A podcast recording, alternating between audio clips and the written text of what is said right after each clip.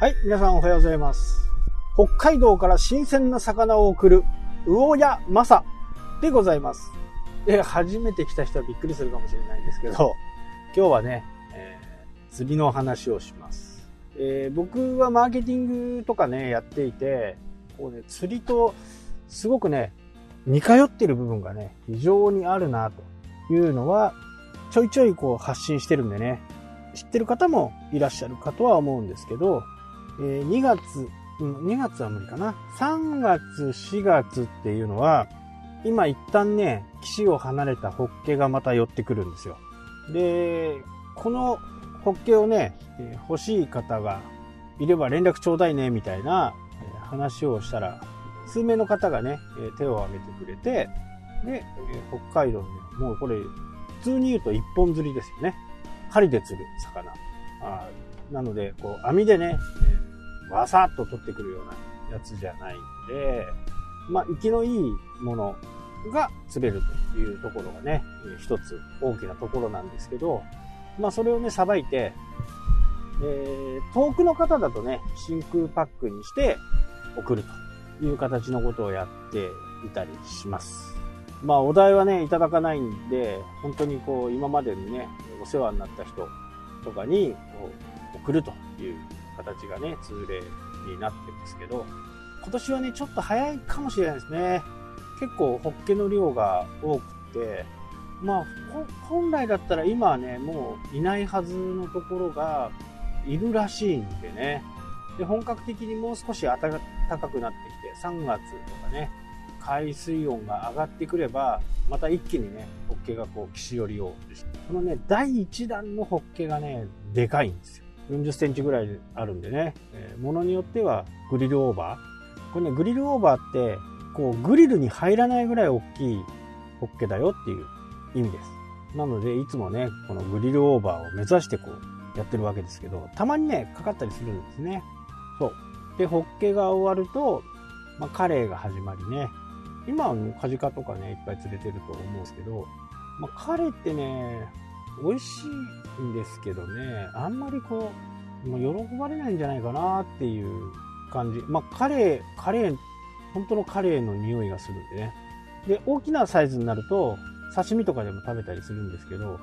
やっぱりカレーの味なんですよ。もう本当にカレーの味。ホッケってなんかね、ちょっと独特な味がするんですよね。で、やっぱり虫もいるんで、しっかりこう、下処理をしたものじゃないと食べることできないんですけど、まあ、虫にやられてもいいっていう人がいればね、食べてもいいとは思いますけどね、相当痛いらしいですよ。胃の中に入っていて、そこから胃をね、えー破って外に出ようとするようです。なので、こう、胃が本当にね、こうちぎれるぐらいの痛さがある。で、病院に行くと内視鏡で、その虫を取るという感じなんですよね。本当にね、髪の毛よりはもうちょっと太いかな。髪の毛4、5本ぐらい。まあ、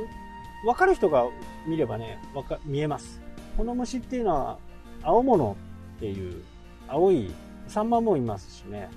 イカもいます。なので、夏イカなんかはね、特に注意が必要なんですけど、アニサキスがね、いるんで、しっかり調理をしてね、よく噛んで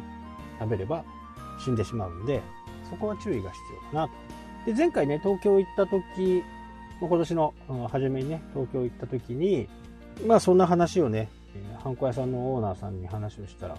いや、俺も欲しい、俺も欲しいというね、え話になって、まあハンコ屋さんね、同じ経営者としてね、そこにはね、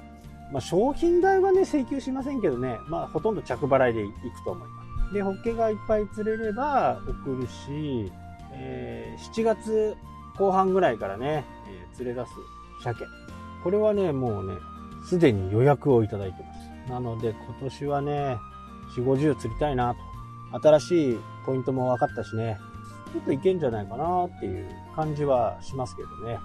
もう家の在庫もね、えー、筋子の在庫がなくなってきたんで、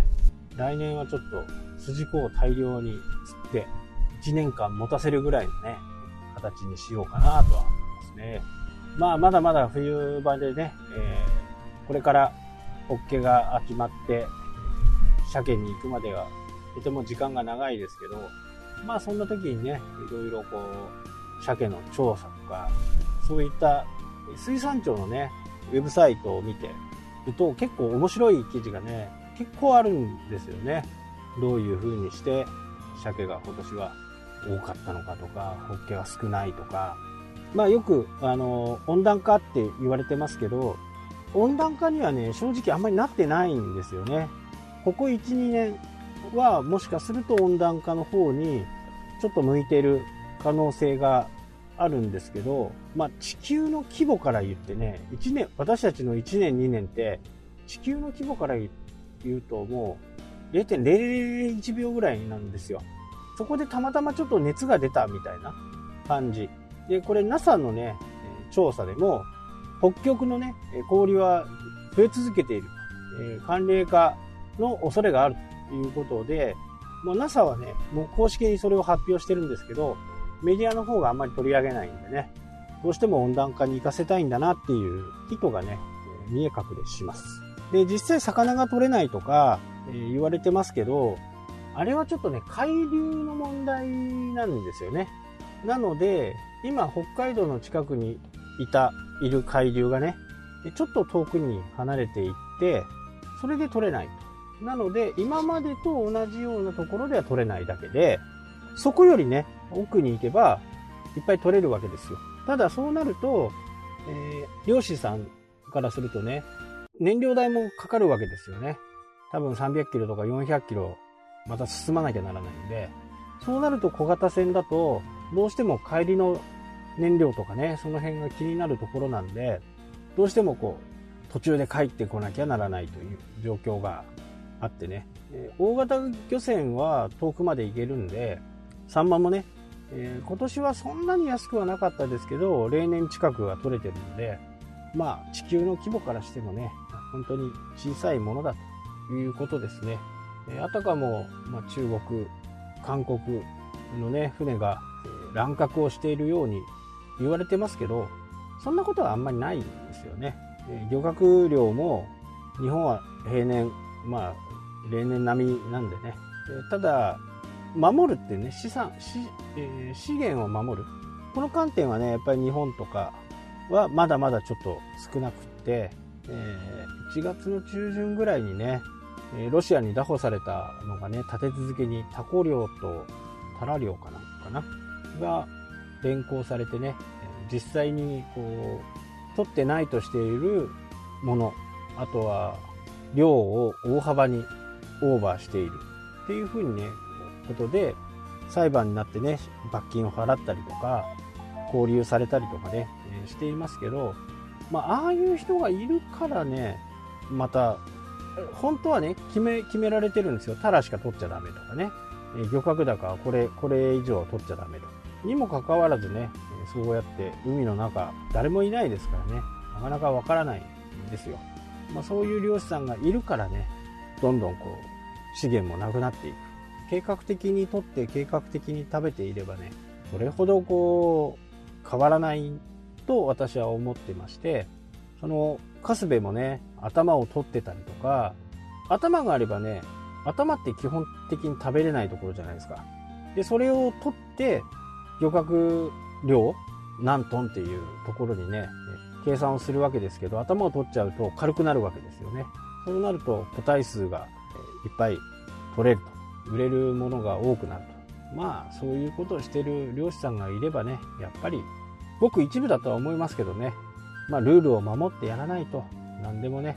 周りが今度できなくなる。釣りに関してもそうです。釣りってね、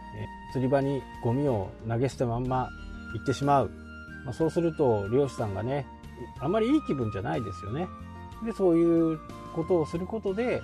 どんどんこう、釣れる場所がなくなっていく。まあその辺をね、しっかり考えてやってほしいなとは思います。まあ今日はね、魚の話で面白くなかったかもしれないですけど、